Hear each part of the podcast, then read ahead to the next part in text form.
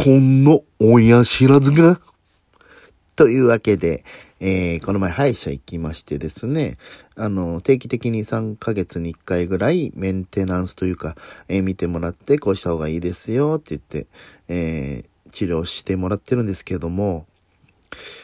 なんかね、最近やったらね、親知らず抜かれませんか？とか言ってタイミングあったら抜いた方がいいですよっていうのを言ってくるんですね。うん。で、やっぱ抜いた方がいいのかなって言っていろいろ聞いてたら、うーん、まあね、この、ちょっとタイプの親知らずは、あの、うちの近所の歯医者さんなんですけども、えー、ここではちょっと、あれなんで、大きい病院を紹介しますって言って、そこはもう常に歯を抜いてる抜歯のプロがいるので、えー、安心できて短くで済むと思います。ここだとまあ、うん、3時間とかかかってしまうのが30分で終わるぐらいなんで、そちらをおすすめしますって言われて、あ、そうなんだと思いながら、でも行痛いですよね、親知らず。腫れるとか言いますし、痛みが続くなんてことも言いますしね、って言って、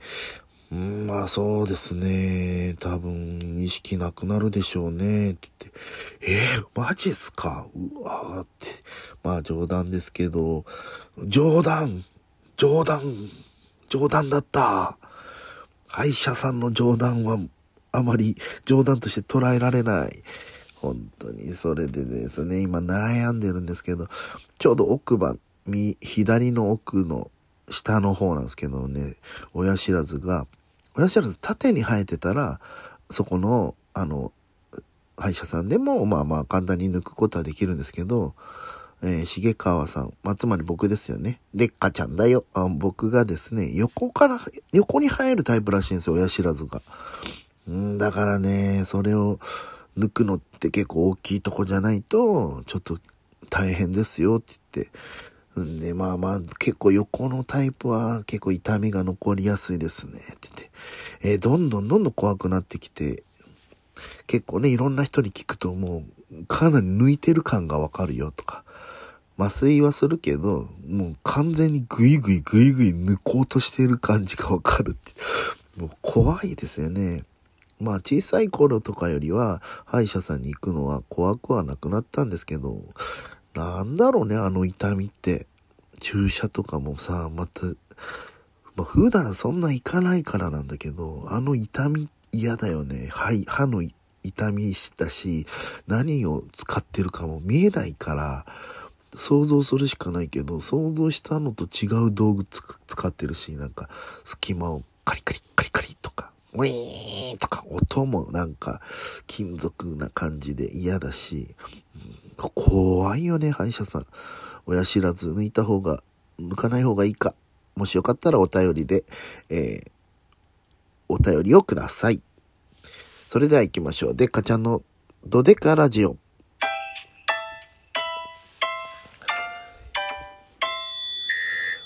デカちゃんのドデカラジオ。この番組はラジオトークのアプリで放送しております。えー、ラジオトークのアプリでお聞きの方はですね、えー、真ん中ら辺にあるハート、ニコちゃん、そしてネギ、ネギライのネギをですね、とにかく連打してもらえたら、あの、僕が喜びます。えー、まあ、数字でね、やっぱり、あ、見てくれてんだっていうのが感じれるんで、えー、もうなんぼあってもえー、嬉しいですからね。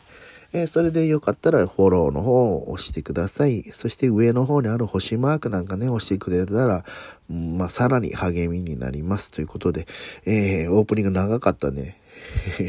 半分ぐらい使っちゃったけども。ね親知らずはちょっともう、こっから悩みますので、皆さんのご意見をお聞かせくださいということで、えー、散々言っとりましたお便りの方が来ておりますんで、読ませてください。ペンネーム、デヘヘの人。いつも17でもラジオトークでも楽しまさせていただいております。最近気づいちゃったことということですが、私の知り合いの方で有名雑誌のアンアンをアナンと読んだ方がいました。なるほど。アナン。アンアン。ね、二つに分けるとアナンだけど、続けて読むとアナン。うん。確かに読める。私は感動しました。え？どういうこと？固定概念を捨てて、バナナをこれからはバン、バンガンガって呼んでもいいんじゃないかと思います。なるほどね。気づいちゃったこと。うーん、確かに。もうなんか、あんあん、これはあんあんだよって勝手になってるけど、あんあんいいねって言って、え、何言ってんの？これあんあんだよとか、そういう囚われ方っていうか、でも、大半の人にこれを見せた時に、あなんていうのが多いのかもしんないですね。うん。だからやっぱりそのキングヌーとかもそうですね。キングヌー。あの読み方もなかなか難しいやつがありますよね、バンドの。そういう風にね、その新鮮さは大事かもしれませんけど、バナナはバナンアーはちょっと読みづらいんでやめといた方がいいんじゃないかなと思います。こういう、え最近気づいちゃったことというのをハッシュタグで、あの、聞いてますので、えー、ぜひですね、お便りの方をください。えー、でへへの人、ありがとうありがとちゃんだよということで、えー、今回のハッシュタグチャレンジは、えー、この10年を過ごしてみて、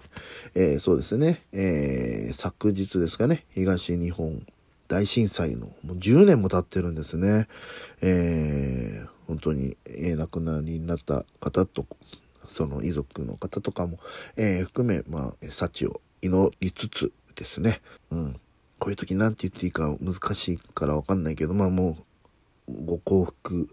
並びにごご安心して安らかに眠ってることをお祈りしますということでうーん僕はですね、えー、実は10年前の震災の時はですね神保町のカレー屋にいました、えー、満点というカレー屋にいましてですね、えー、そこがねもう神保町って学生街なんでこう安いカレーをね提供するという。500円でも腹いっぱいになるぐらいのカレー。カツカレー頼んでも600円ぐらいだなかったかな結構ボリュームあって。全部乗せでも1000円いか、いくぐらいな感じなんですけども。まあまあ有名なとこでね、もう仙台、先々代の結構受け継がれてるカレーなんですけども、そこで僕が全部のせを頼んだ時に地震が来まして、えー、もう地震が来た瞬間、これはただ事じゃないぞというので、えー、逃げる方も多かったですね。で、お金を置いて逃げる方も多かったんですけど、ここは日本人だなと思いました。さすがにやっぱ食い逃げだみたいになりそうだから、そうやって逃げる人がいないなやっぱね、そこの店が好きな人が多いから、お金を置いて逃げたりとかしたんですけども。でもね、よく見たらね、大将がですね、ずっと鍋を押さえてるんですよね。え、なんで、ど、逃げないんですか？って聞いたら、いや、このね、鍋は、継ぎ足しの鍋だから、ルーをずっと仙台からもずっと継ぎ足してるから、うん、これがもうなかったらもう私はもう、これないと生きていけないんでって言ったんですよ。その後ろでは結構油が跳ねたりして結構危ないんですよ。うん、そのなんか、でもその男気というかに、この共感してね、僕もね、えー、じゃあ大将、僕もこの全部のせ、最後まで食べますと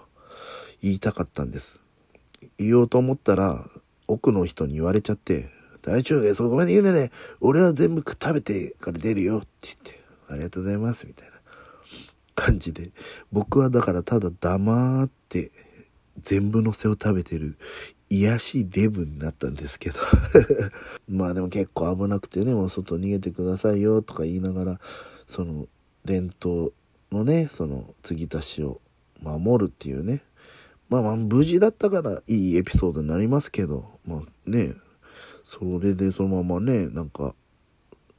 とっても残念なことになってたらまたちょっ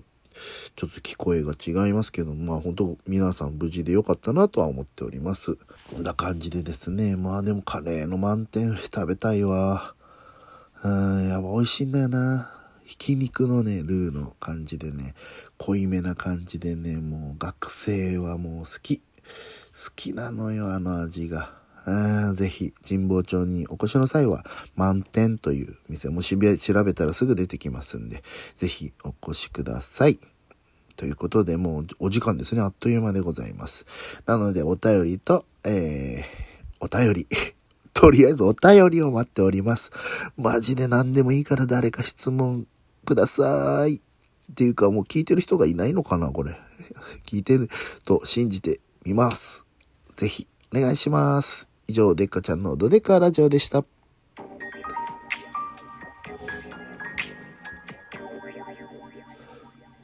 お疲れライス。